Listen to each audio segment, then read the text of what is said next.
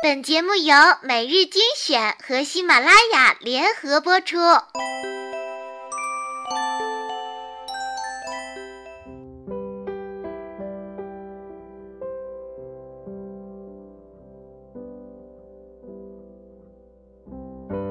欢迎收听今天的每日精选，我是主播小乖。在什么时刻你会觉得身边特别的需要一个男人？大学开学，提着行李回学校，重的提不动，却没有人帮一把的时候，这是果冻小姐的答案。那时候啊，她不是单身，男友在另一个城市读研。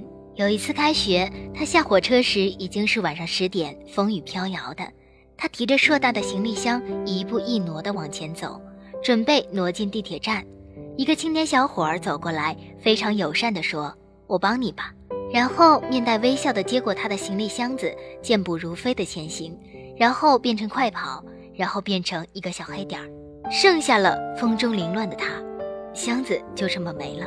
本来他正打算说谢谢的，在地铁站，他打电话给男友求安慰，男友劈头盖脸的骂了他一顿，说他情商太低，轻信别人，只配活在天线宝宝这类低幼童话里。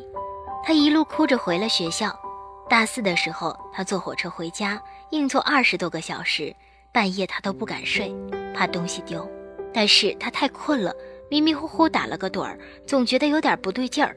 睁开眼，一个头发很长、流浪汉模样的男人正在翻他抱在手里的包，他吓坏了。这时候刚好火车站到站，流浪汉迅速的下车了。果冻小姐惊魂未定，打电话给男友，那时是半夜三点。她正要说自己有多害怕，男友说：“我明天七点就要起床上自习，准备雅思考试。你这时候给我打电话，你是不是太自私了？”然后男友雅思考得不错，出了国，把果冻小姐甩了。直到她遇到第二个男友之后，才发现爱还可以有其他的形态。那时候果冻小姐已经在深圳上班了，现男友在广州理工男，说话特粗鲁，不修边幅，经常三天不洗脸，像个野蛮人。果冻小姐无意间跟他讲过自己行李箱被抢，一路哭着回学校的故事。男友当时正拿着一个苹果，洗都没有洗就狂啃，一边吃一边说：“以后你出差不管多晚，哪怕是半夜，都给我打电话，我接你去机场。不要一个人提着很重的行李在街上晃，你又不是大力水手。”男友确实做到了。每次果冻小姐出差从外地回来，男友都从广州开车到深圳机场来接她。送她回住处之后，自己再回广州。果冻小姐觉得有点太折腾了，说自己打车就行了，别这么麻烦。男友骂她：“靠，你这是什么价值观？找男友不就是为了麻烦他的吗？难道你丫还想去麻烦别的男人？”果冻小姐乖乖的闭嘴了。去年初，男友被调到上海分公司，当时她本来想辞职来深圳算了，但公司开的薪水实在诱人，年薪六十万。她跟果冻小姐说。他现在手头只有五十多万存款，去上海工作两年，攒够了首付，他就来深圳，两人买婚房。果冻小姐当然同意了，跟钱过不去，他们不是傻吗？果冻小姐住在龙岗，每天搭公车到福田上班。不知道是因为太挤，还是因为她长得太柔弱可爱，连续几次都遇到公车色狼，摸她屁股，摸她大腿，她拿皮包打对方，对方还特凶悍。这事儿她不敢告诉男友。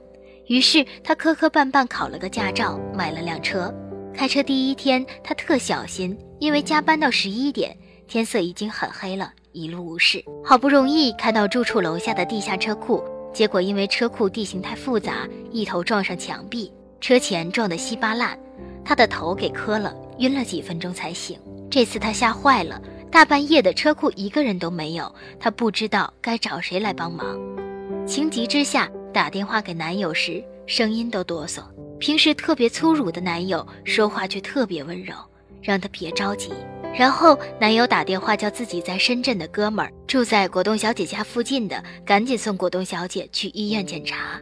还好没有大碍。那一夜，男友都没睡，在电话那头关注果冻小姐的进展，直到果冻小姐睡着了。第二天上午，男友就从上海回深圳了。搭的最早一班飞机胡子拉碴的头发乱蓬蓬的连行李都没带。男友说算了老子还是辞职来深圳找工作去他妈的年薪六十万万一你要是出了什么事儿我还买什么房子结什么婚？很多女孩总是问怎么才能知道一个男人是否爱我呢？很简单他若爱你在你最需要的时候他一定会陪在你身边。